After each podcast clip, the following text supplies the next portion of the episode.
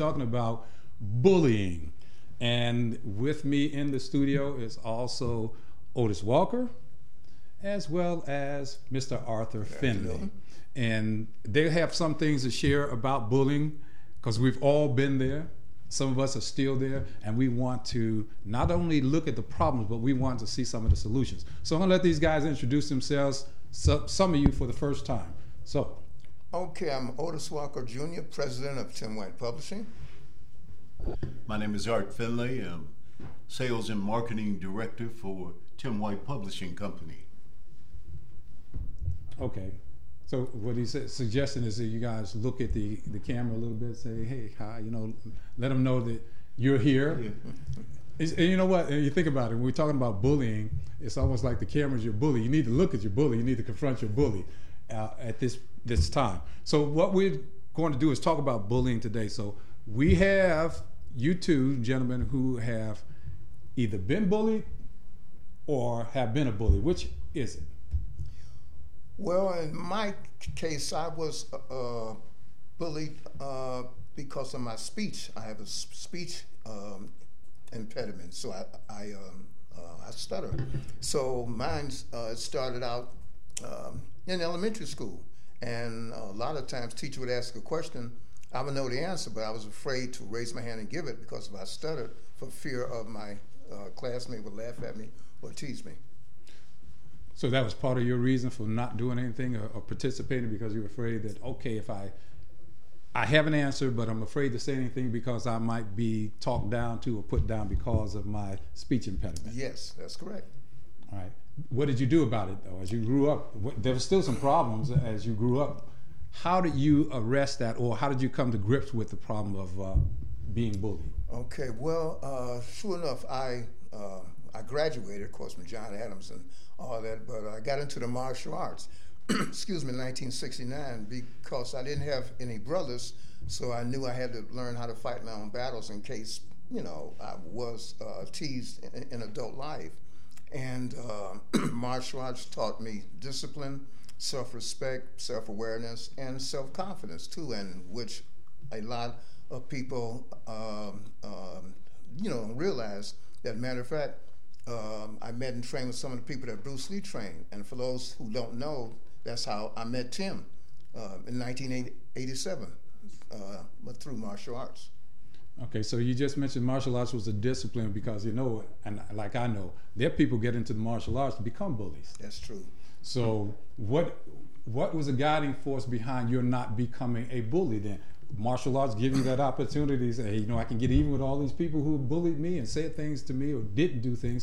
So what caused you not to be a bully? Okay, I guess I could say the way that I was raised, my father, my parents, uh, because I had a lot of uh, of respect uh, for my father because he was my hero and my best friend. And so I did not want to do anything to shame the family or his name or my parents. And so because of that, you know, that's why I stayed on the good side.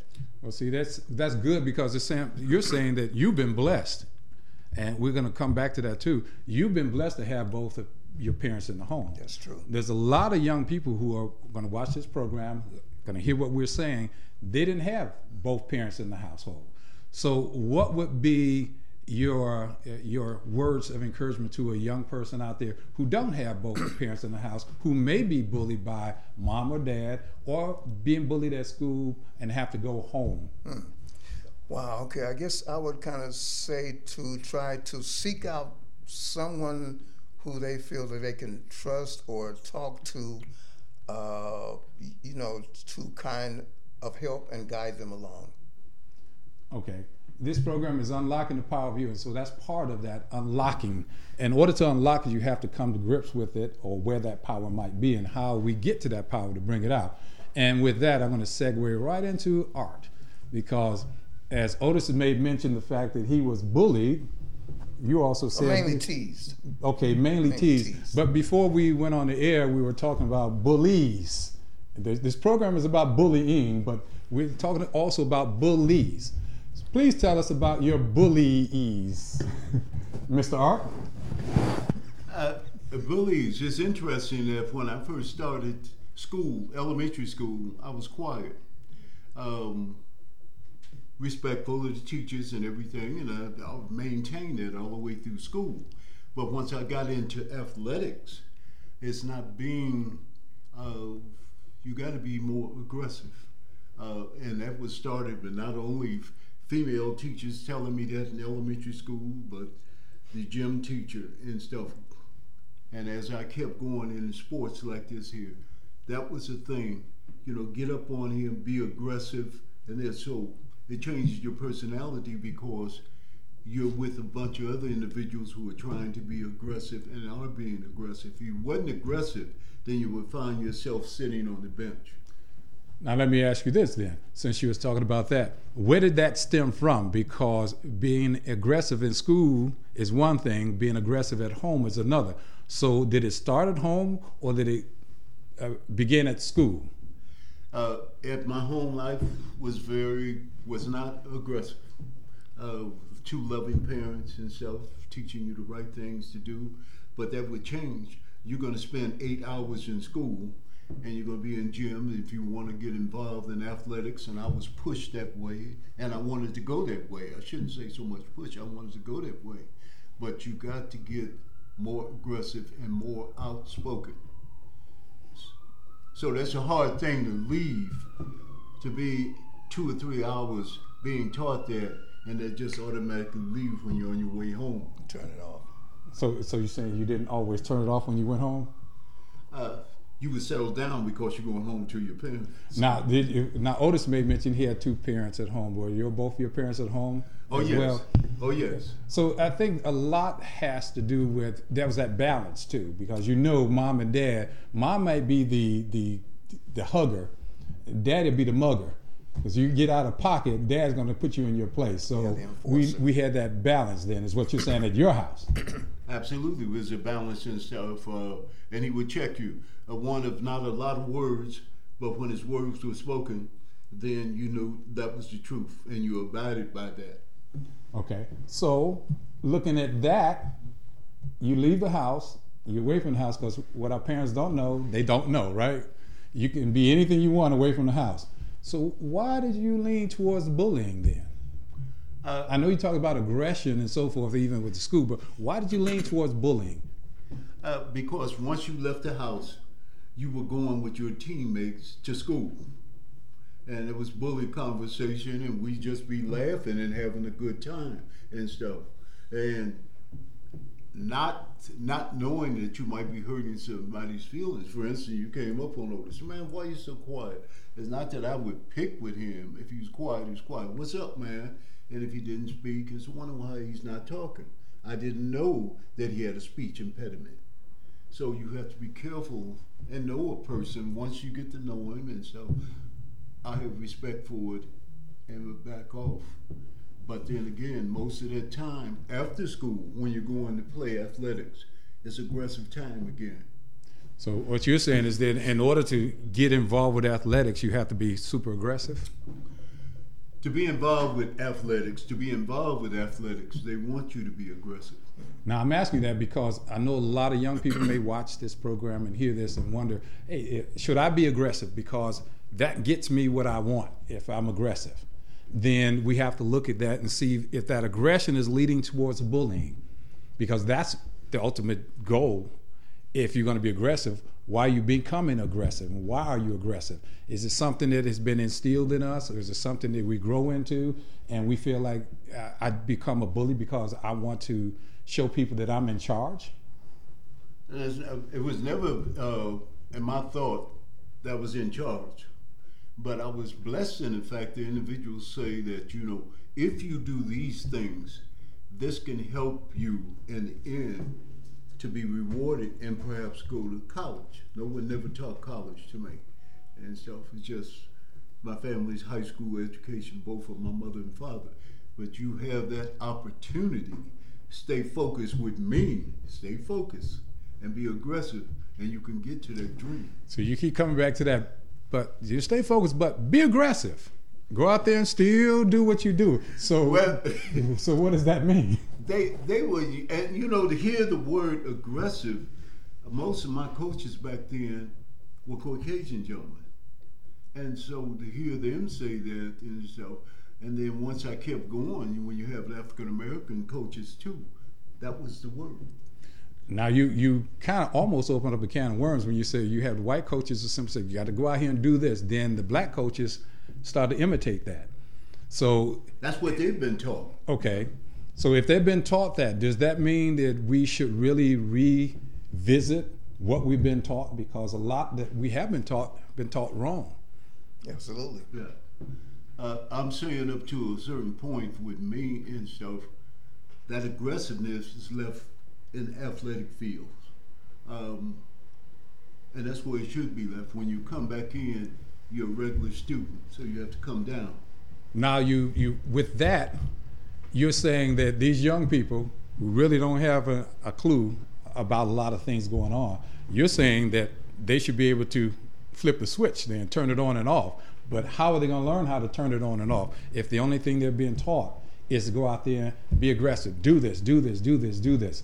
So w- where do they get that uh, that information that they need in order to not be totally aggressive twenty-four seven?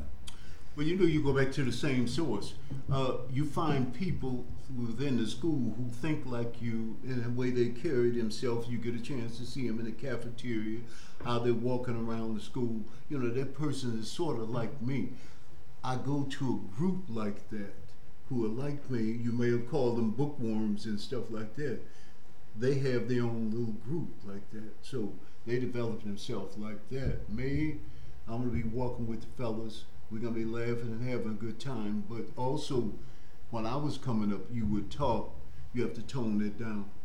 When you get ready to step into the house, you have to tone that down. Well, see, now what you're saying Everybody is... Everybody doesn't have that. Well, well they, they have that ability to turn that switch on and off because they recognize there's a greater authority than them. Absolutely. And see, that's what bullying is all about, authority. It's all about power. So when someone's bullying, they want you to see that they have the power over you.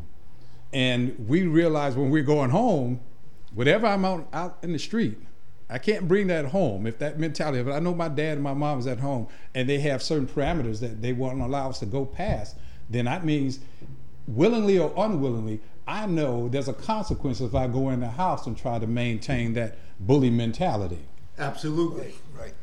And, and if you're blessed not only with your parents, but your aunts and your uncles, because when we were coming up, there was a different type. Everyone, and particularly these days, don't have all that.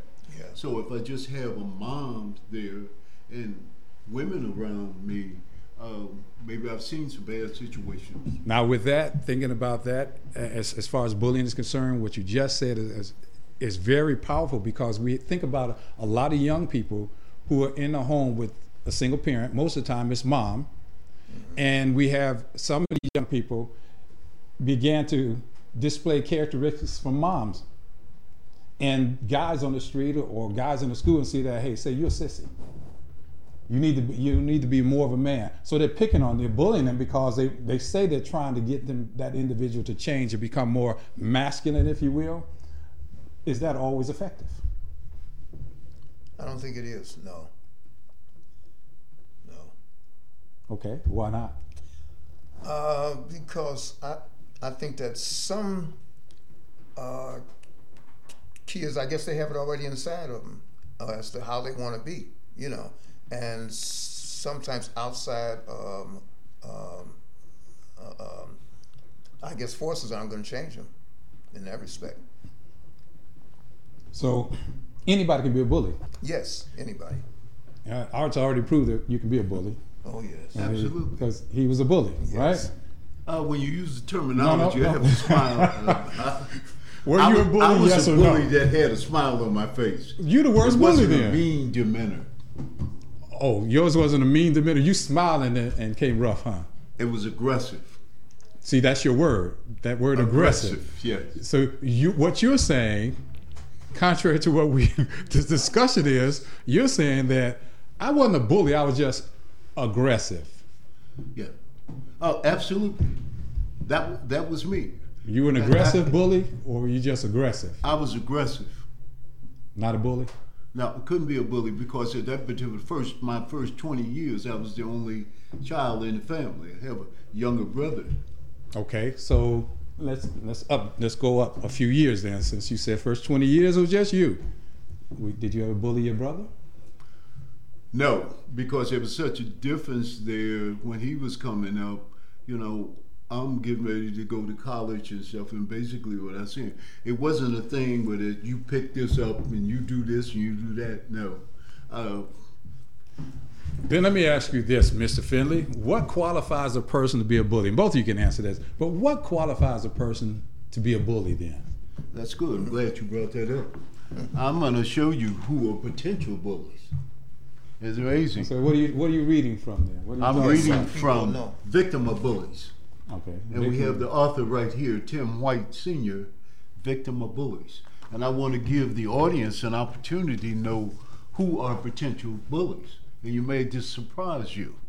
It says, this is a short list of people who are potential bullies. Mom, dad, siblings, teachers, students, coaches, adults, police, judges, attorneys, bosses, and one of the biggest ones is social media, internet outlet, and bully people. So, wow, mm-hmm. That covers a lot of people. That covers when you started off with two people I love. So when you talk about, we, I came from a single parent home. Uh, you guys came from a dual parent home. What makes a parent a bully then? Because most adults, even now, would consider what they do with their children discipline and not bullying. So it's a, it should be uh, looked at differently. One is discipline, the other is bullying. So how do we distinguish between a parent who is a bully, and we talk about that in the book, and a parent who is just disciplining their child? What makes the difference? That I, you, you think that makes a difference? I think one of them, if a parent is bullying, that may be physical confrontation. Uh, if a parent's a discipline, I'll take something from you, or you know you're supposed to do this. You have a job in the house. Your job is to take out the trash, do this, this, and this. Art, I told you to take the trash out. You didn't take the trash out, so don't worry about going to the playground today. Oh no, you're taking that from me. And that really, that really hurt me. I can't get with the fellas and, no, you can't. Sit here, go in your room and do homework, mm-hmm. versus a physical con- confrontation. Now, go on. I was just thinking that's what he was saying too. Yeah, you know, so yeah. Uh, uh, well, what about the parent who is physical? That's discipline too. It can be discipline. So where is the line drawn? Because as I said, we, I know we're going to have some young people listening. There's some people who are going through this. And we know from our experiences going to the schools and talking to young people, there are many young people who are hurting in the schools. They're being uh, victimized at home by their parents. So how do we rectify that then? How do we know the difference when a parent is either bullying the child or disciplining the child? As you said, you might have to put your hands on. I know the laws now are set up and so they say you don't put your hands on your child, you give them a timeout. Some kids don't work well with timeouts. Yeah. We know that, and I know it's a, we're gonna probably get some feedback from that, just that statement alone, that it, you can't give everybody a timeout. Sometimes discipline is necessary. So when it's necessary, how do we know where the start point is and the stop point in discipline? And when it moves from being disciplined to being bullied? Hmm. That's a very that's good, a good point. What I was, go ahead, Bruce. I was just saying that's a good question. I'm still thinking on it. Okay, uh, is that you go to your room for two hours and you think about it, and then okay, that sets you in your room, and I want to be out with the rest of the family and everything. So, is that bullying me? I think that is putting something in me that I have to follow directions when I'm giving directions, because now I can't go outside, or you take something that I really want to do. Once I get home and do my homework, I want to go out to the playground and be with my guys, and you can't do that. And uh, that's something that just made me think pertaining to my life. Okay, I got a whoopings by my father, And those whoopings kind of like helped to keep me in line to where I would know certain things I would not do. And um, um, I think it helped me in my case, but I know that's not in every case. Okay. I didn't get beat. I got whoopings. You okay. Know? Now, a lot of people, a lot of young people today don't know what a whooping is. Yeah. You know, they, you talk about whooping. What is what is that? Uh, we we grew up getting that. I know switches. Mm-hmm. You know, you had all of that discipline. It, so. What your dad did was discipline, it wasn't bullying. And the question I was asking you guys, where's the line drawn from that discipline to bullying? Because there are parents who step over the line and they're no longer disciplining their children, they're bullying their children. And one of the things that I look at as far as the bullying is concerned is it becomes physically abusive. It's not just a discipline anymore. It's throwing them, punching them, hitting them, kicking them. That becomes bullying. Yes. And as you mentioned with your dad, your dad disciplined, he whipped you, my mom whipped us before too. Mm-hmm. But it wasn't that she took joy in it. Bullying, a bully takes joy in bullying people. Yeah. yeah. So if we want to make a distinction, that's one of the distinctions you were going to say though. Uh, also in the, psycholo- in the psychological scars that he carries too on that child as well too. And, and discipline, discipline is not wrapped around your fearing them; it's respecting. Mm-hmm. Bullying is about fearing. Right.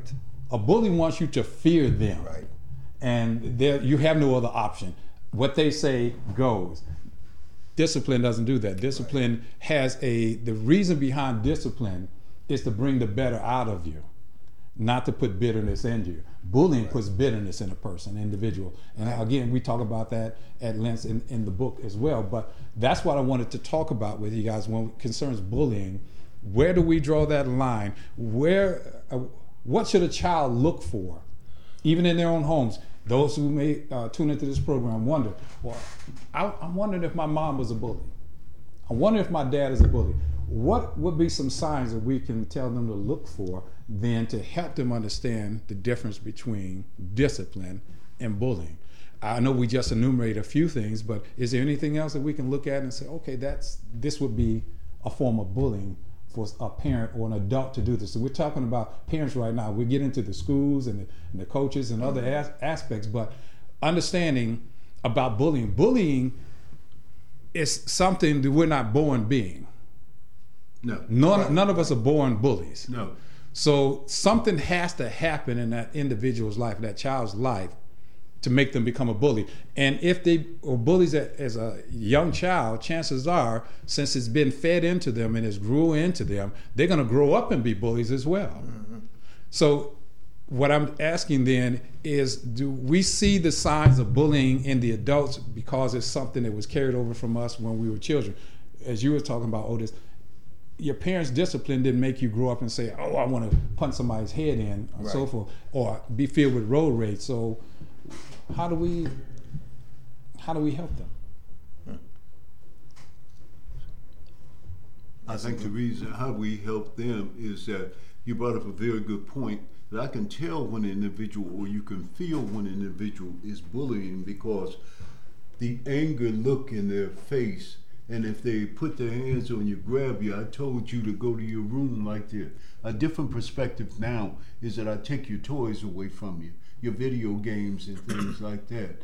But you can feel and know that, uh, feel that anger. If individuals point his finger at it, or he points you and hits you in your chest, that's getting physical right there. Now, that's a scary thought, because what you're saying about using that word aggression, I know coming up as a child, many of us saw adults do that. Poking you in the chest, pushing you, shoving you. That's not discipline then. That's bullying. Yeah, right. And we seen it when we went to these schools. You've seen some of these kids coming in. You can see the hurt in their eyes. Yes. We know that they're being bullied, but there are no solutions being given to that. And we need to help them come out of that and come through it. And they can't get that if those of us who are adults who know the way are not showing them the way. Um, I think that one of the things that possibly could help that is uh, educating the parents. You know, the parents have to know and realize things that they've been doing, you know, uh, that's causing them to be a bully without them knowing it. So the thing is then, it's harder for adults to admit they're bullies then. I'd say so, yes. Because we had a gentleman in the studio with us, he used the word aggression. Mm. Aggression, aggression. There's some people who are listening to what you say and say, well, I'm merely, I'm just an aggressive person. And in fact, in reality, they may be bullies. But would they accept that they're bullies and make the necessary changes? And that's what we've been talking about. That's the key. Will they, will they make the change? Because that means there has to be a change of mind, a mindset, mm-hmm. right? Right. They have to have a changed mindset about, number one, themselves. And there's nothing wrong with saying, hey, I was a bully. No, it isn't. Right. Because if we, at least if that person admits they were bullies, then they're on the road, the right road to make the changes that are necessary. Right. But if you never say, you never admit that I was a bully, and the book is talking about a number of things that you can look at and see if a person is a bully, a bully. Are we willing to make the genuine changes that are necessary? And are we doing it, better yet, who are we doing it for? Who? Yeah, who are we going to do this for? The change that we make, who is the change made for? Of that individual first. It has to start with that individual before they can can, can seek changes uh, in their children. Okay, or so people they're around. Go on, you were going to say something. Right, right, right. It's one of the things that we talk about all the time. You have to find the information, and then you must apply the information, application, and then that's when you can start seeing transformation, a change. But you have to have a source, and your source is, say, for instance, school. If it's not your parents, is to talk to a principal or another teacher, or if you're in a situation, a counselor, and so. To now, I like what you said. Now that segues into the other thing. What if that parent, what if that teacher, what if that guidance counselor is a bully? Because the child comes to you, Mister Finley, they look at you and they, they need help. They want help. They see an adult, and we always tell our young people to go to the adults, talk to them, share with them, let them know. But what if that child is coming to an adult who that child knows is a bully? When that child comes to that adult, it's not getting the resource information, that information, as you were saying, to help them. Because that adult is simply saying, look, boy, I don't have time. Girl, I don't have time for you right now. I have other things more important. So we throw them off and put them off. And that's a bully mentality when I say, look, I don't have time for you. So how do we offset that demeanor from an adult when a child is looking for them to be an example, looking to them for help? I know we I wrote about it in the book, but this is for us in this studio to consider. How do we get past that? Hmm. Uh, hmm. I guess as far as when it comes to educators and uh, and uh, schools, I think that the teachers uh, also would have to have a uh, a class on what to look for on bullying and what to look for when children. Uh, um, And from a bullying environment. But look, I, I got my master's, I got my P H D, I got my certification, my qualifications, and you telling me I need to go to a class? Yes, yes. Because, matter of fact, that's one of the reasons why we have uh, a, a workbook, you know, that speaks on that on that very subject, a PowerPoint of a victim of bullies, of for teachers and administrators, because a lot of them are not aware that they are a bully. Okay, so you have anything you want to add to that, Art? Well, you know, when you talk about sources and you said that one individual uh, may not be receptive, uh, if you're in a situation where you have other teachers and a counselor person, go to them. Don't just stop at one person where they may be an aggressive individual. Try other individuals. There are other sources that you can find. Um, I know one... In, in elementary school, uh, I was getting in physical confrontations with individuals. Not that I brought it on, it's just because uh, individuals who were approaching looked different to me. And so I'm going to respond. So that, but one thing that helped me is the principal saw something in me and she said, you don't have enough work to do.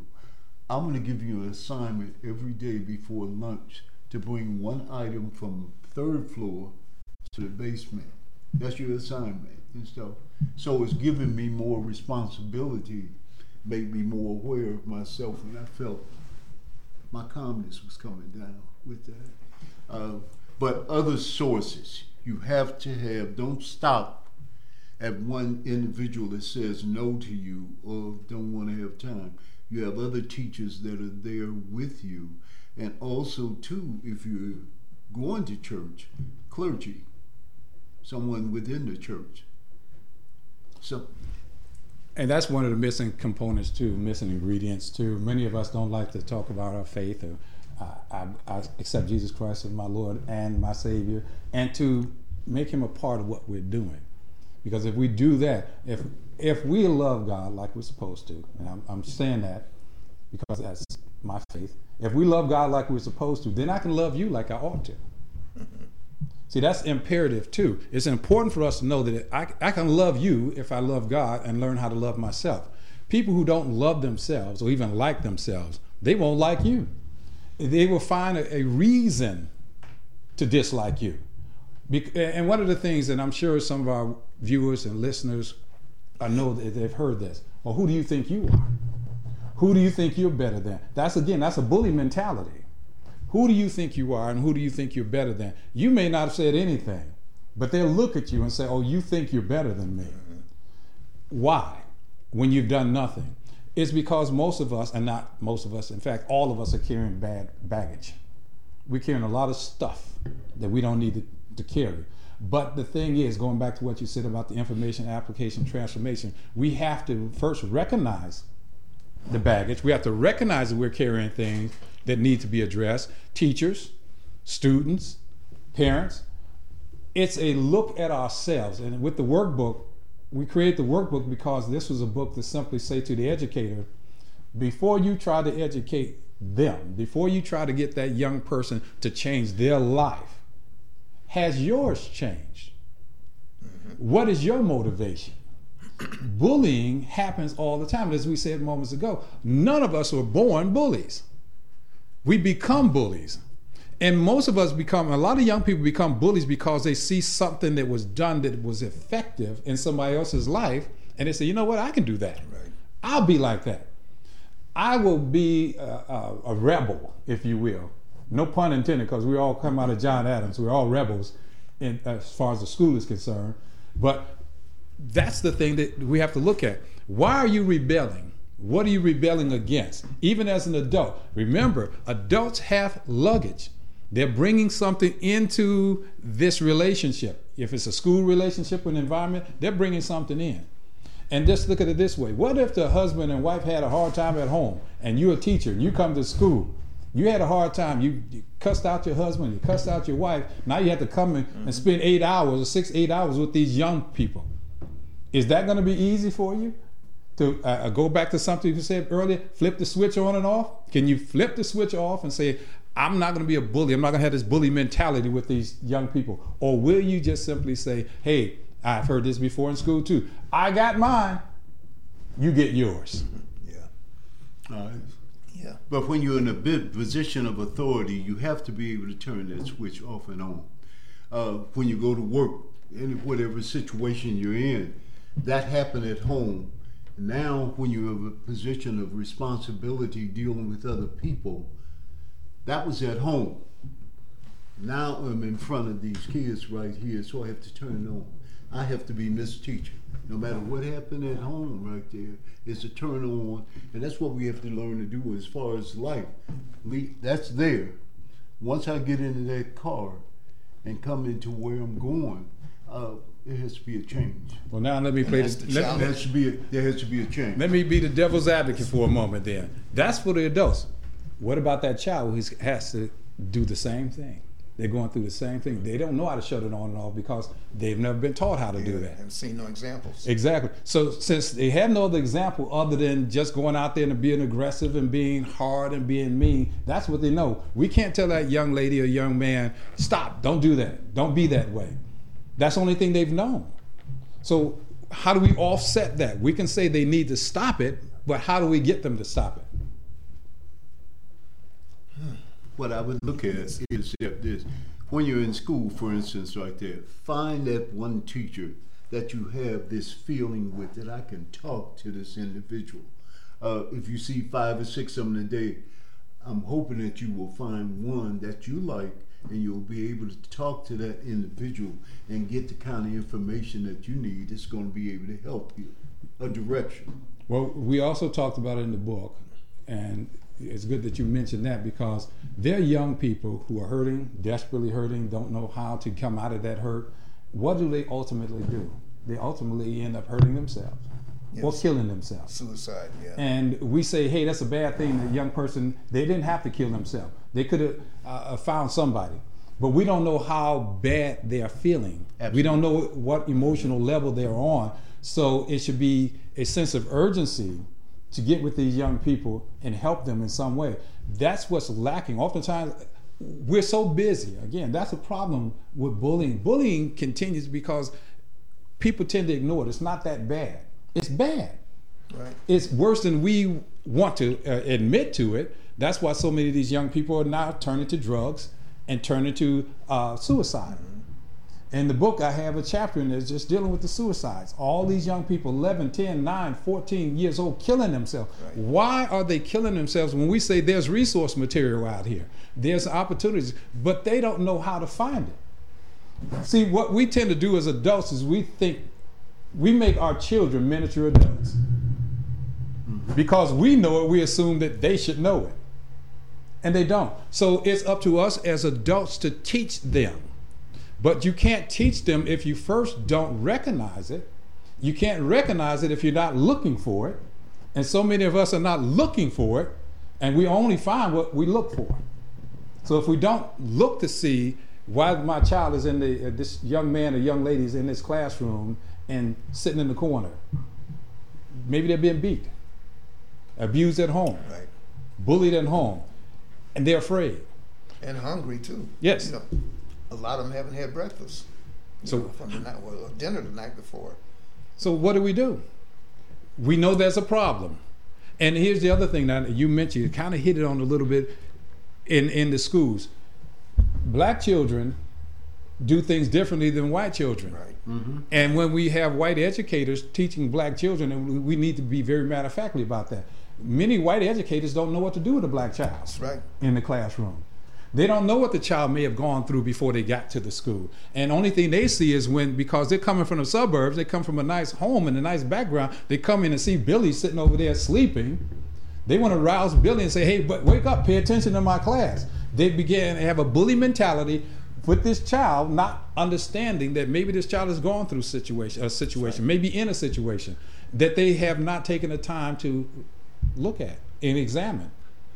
And sensitivity. Yeah. And we have to understand that. I had an individual tell me um, she was working at a school within the inner city, and the t- Caucasian teachers, white teachers from the suburb would come in and say, Tim can't learn, he can't be focused and stuff. Uh, How many in this room in the inner city have a computer at home? Raise your hand. No hands come up.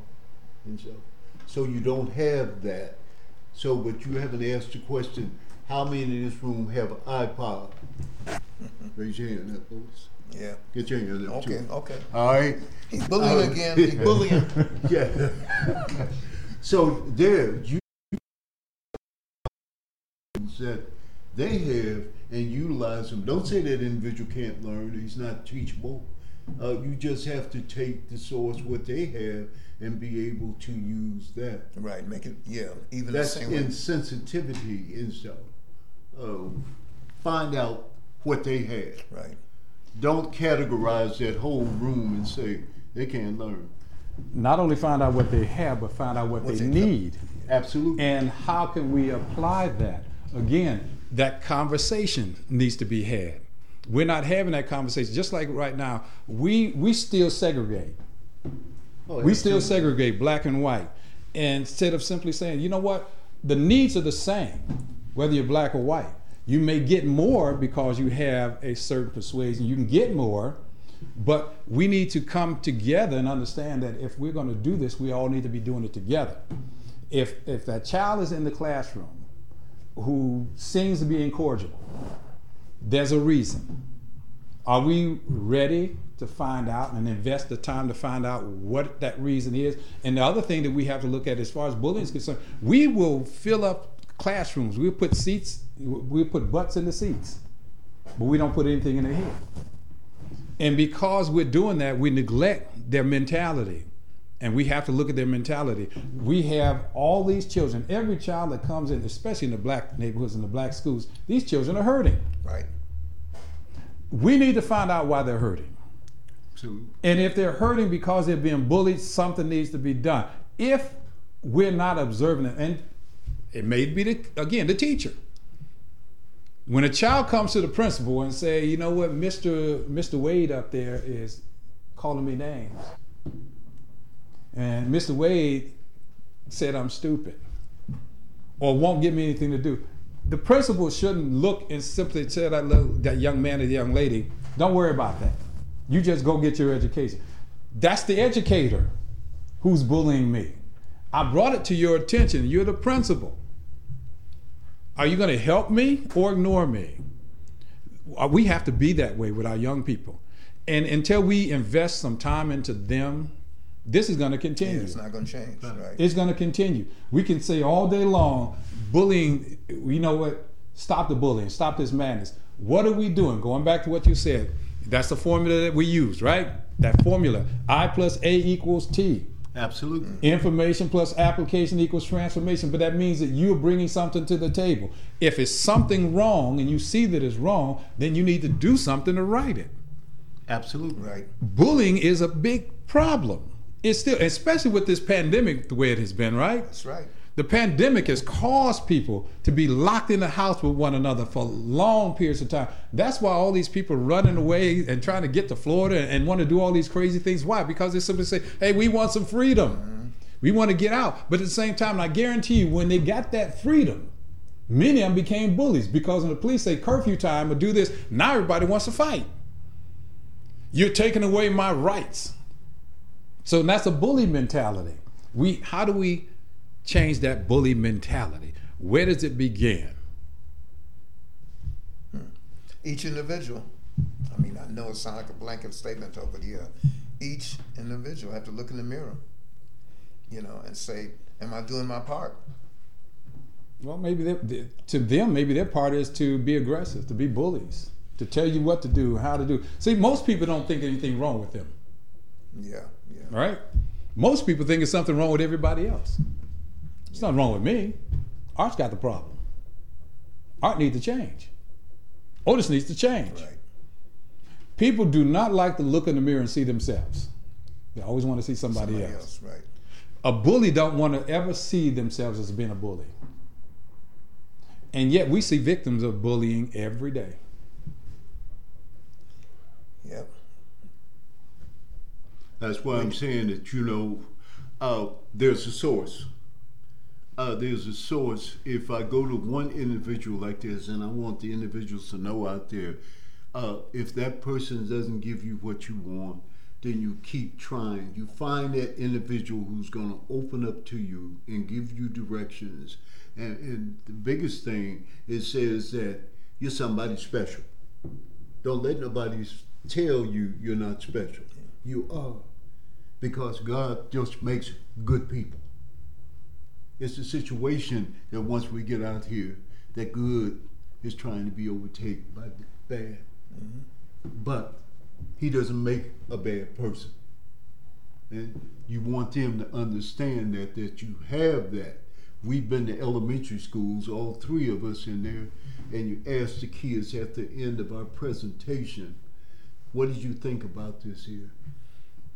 I know that these men love me because they come here. Because they care. That was so inspirational mm-hmm. to me to hear that from a young girl that was between the ages of ten or twelve, that somebody loves them. You done found somebody that loves you. You want to be there for every program that we give because you continually get that love. The love is out here. You just have to keep looking for it. Don't yeah. get frustrated over it. There's somebody who's going to listen to you. But the first thing is that no, in the religious aspect, God does not make someone bad. You're perfect. Oh, God doesn't make junk. We know that. We don't. He doesn't make junk, but we go out and find junk.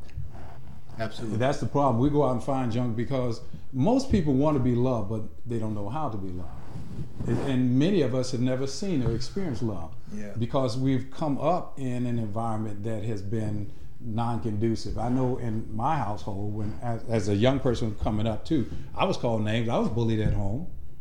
And the thing, it hurts when you're bullied. And most people don't understand words hurt. You know that old saying, I'm sure everybody in this room we've heard it, sticks and stones may break words my bones, but ne- ne- it's a, words will never hurt me. Words hurt, don't they? That's right. Because if the right person say it, if your parents calls you stupid, that hurts more than a thousand daggers from a stranger. Because this is the person who's supposed to love me. If this person who loved me called me stupid, irresponsible, you'll never amount to anything, that carries weight. Yes. And like the psychological uh, damage that it causes to that person that can last a lifetime.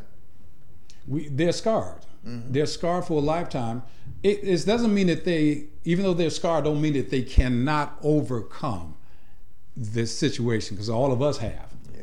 We can come through it, but we are the instruments now to teach others how to overcome, because we've overcome it. We, we move from victims to victorious.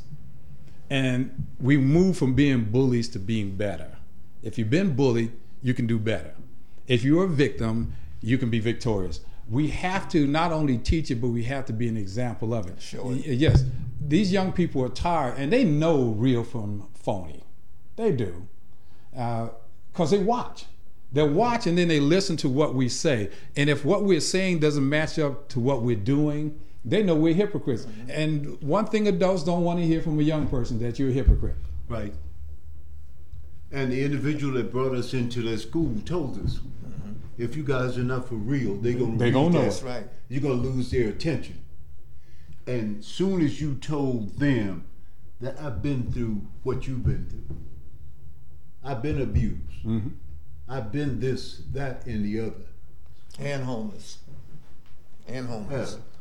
Then you got my attention. You done been there where I've been. So now I value your opinion. Opinion. How can I get out of this? And you're able to tell them how you can get out of this.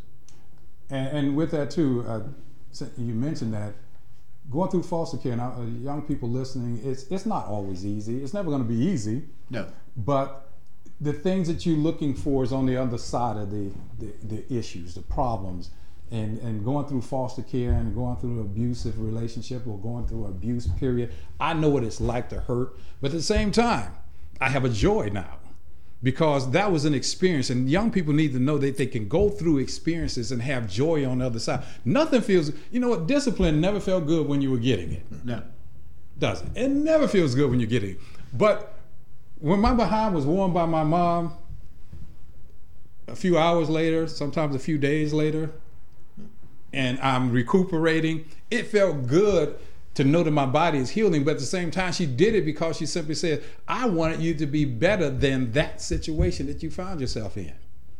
That wasn't bullying, but that was discipline, as we're going back to what we said earlier. And with and, love. Exactly. It was done with love. And it was to help me to see that I didn't need to fall into that pit that others can fall into because of not being loved. And because of love was there, it sustained me. Even when I went through the abuse, when my mother had tuberculosis, she was in out in Sunny Acres. You everybody remember back in the day, Sunny Acres here. When she was in the hospital, she couldn't be there for us, but she instilled some things in us that even in the foster home stayed with me. Absolutely. And because that parenting, that even though she was a single parent, she put the right material in us psychologically. So that when things befall us and befell us, we knew what to do. That's what's missing with some of our, so many of our young people today. They're simply saying, hey, what do I do? What, what do I need to do? Yeah. And who do we go to? Exactly. Who do I go to? I, uh, Art, you mentioned the fact that, you know, you keep looking, keep looking, and keep looking. Some of these kids getting tired of looking because they said, I've been looking for a while and nobody yeah. is listening. You mentioned the young lady in the classroom. She was elated over the fact that, man, finally, somebody's saying something to me that makes me feel good as a person. That's what they're looking for. They're simply saying, please, please, please, somebody encourage me. Please, somebody love me. Please, somebody be there for me. Mm-hmm. Can someone lift me up with a kind word? Then lift me up where I'm broken down. They're bullied, but what do we do? And they shouldn't always turn outside the home to find love, and yet many of them do. So yeah, they have to seek elsewhere. A lot of time it's the wrong person, which is not love, but they think it is. Well, you know what, and, and I speak of this in the books, many of the books before too. Young people, kids don't know what love is. Children don't know what love is.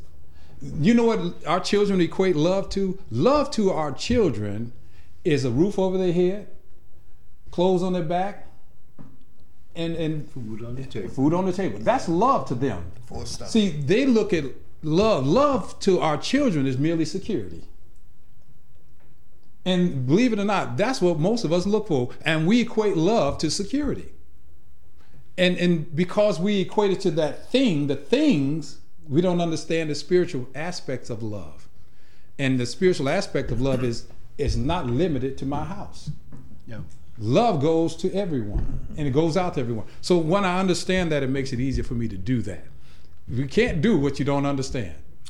Absolutely. Right. You must understand what you're doing. I take another case in that school also where a young man came, uh, stood up and said he called himself Mister So-and-so. Because I respect myself, mm-hmm. and I want people around me to respect me. See, get that from a peer. He respects himself. I go back to, you were made, you were made perfect. God made you perfect. He yeah, understands that. And they have to be able to see that. You have to keep giving that information to them and bringing in individuals that have been there and done that. They need it, they request it, they're begging for it, they want it desperately. And it's awesome to see, you know, uh, when we went to the school, when we first started addressing these young people, they didn't look you in the eye. They were looking down because they didn't feel like they were worthy. They didn't want to shake your hand. You had to grab their hand and shake it and then make them look up at you. But when this, before this virus hit, they were not only shaking your hand, they were looking at you in the eye, in the eye yeah. and they wanted to interact with you. Mm-hmm. This is what our young people really need today from us. It's easy to be a bully. And one other yeah. thing about that, and we were going into the pandemic hit, is that each one of those male students had on ties. Absolutely. This is what I think of myself. I'm emulating those men who are sitting up there in front and talking. And that's what you want. We want to try to give them a positive infant image, and then also and the right type of information. And self-esteem. That's what yes. we were teaching them. That was a blessing mm-hmm. to see. That's true. And we were working on getting something for the young ladies, but the virus shut the situation down. Well, we know we're going to be able to get back in there and do some things. Oh, absolutely. This is that was a great introduction for us. And and I think you guys are like me, because I miss going there. We were there every Monday, and these young people were looking for us because they finally realized there were people who cared. And as a, their mentor was saying, hey, there, there are drug dealers out there, and there are all kind of other people. He said, I've invited everybody here, but these are the guys that showed up. Yeah. And not only did we show up, but we stood up. And we give them opportunities. We shared with them. They saw the love. They felt the love, not only saw, but they felt that love, and they felt that for the first time. And I think that's why I look forward to getting back there yeah. every week, because the joy that I knew we were going to experience when we walked through the door, they're going to look for us. That was like, we were like candy. And they yeah. understood one big word, that they were special. Somebody's telling that you're special right. and you can do this here. And it wasn't a family member, it was a stranger. That's right. And also how to walk, how to hold their head up, how to shake the hand and, you know, look a person in the eye. You know, those were things that, uh, and they didn't know because they had nobody to show them that. So as we're coming to a close here th- today, we're talking about unlocking the power of you, and that's one of the ways to unlock the power of anyone is the first. Intro- See, we need to learn to introduce them to themselves. That's what they need. They need the introduction to themselves. And how do we introduce them to themselves? By doing just what we have been doing. And that means going to them, sitting with them, talking with them, encouraging them to be better. And we need to do that. We can do it if we put our minds to do it. Now, we need to put a challenge out there too. To all those who are watching, all those who are listening, to do the same thing. Join us, if you want to join us, because we want you to understand you have the power, what that power is for. As you mentioned, R two, it's great that we can look and understand that, hey, you're precious, you're a diamond, you're a jewel, you're special. That's what's lacking. That's what's missing. There's not enough of us telling our young people. And I'm focusing on the young people right now because uh, as time goes, we'll talk about it again for the adults. But as adults, we need to be the best examples that we can be for our children, for our young people. Not only those in our household, but those who see us every day. What do they see when they see us? Do they want to imitate us? Do they see a reason to be the best that they can be? Or they simply say, you know what, ah, that's more the same old junk that we've been getting there all the time. So we got about two minutes left. So either one of you have something you want to share with everyone real quick before we... Well, I hope that everybody enjoyed the uh, program, and, and if you heard and like what you saw, please like and share. And um, Art, uh, I'll leave it up to the sales and marketing man. Well, I'm just saying that you, so much of this information that we talked about is in this book, Victim of Bullies. This book is available at Amazon, amazon dot com. Go in, take a look at it, you'll get some information, and get the book into your hands. And tell other individuals about what you have read and what you got out of this particular book. Thank you. You can only get out something if you put something into it, right? Right. Yep. Absolutely. And, and we don't have to be bullies. Nope. That's right. So we, we know now. Our, our program is... Bye-bye. See you next week. Okay. Peace and blessings.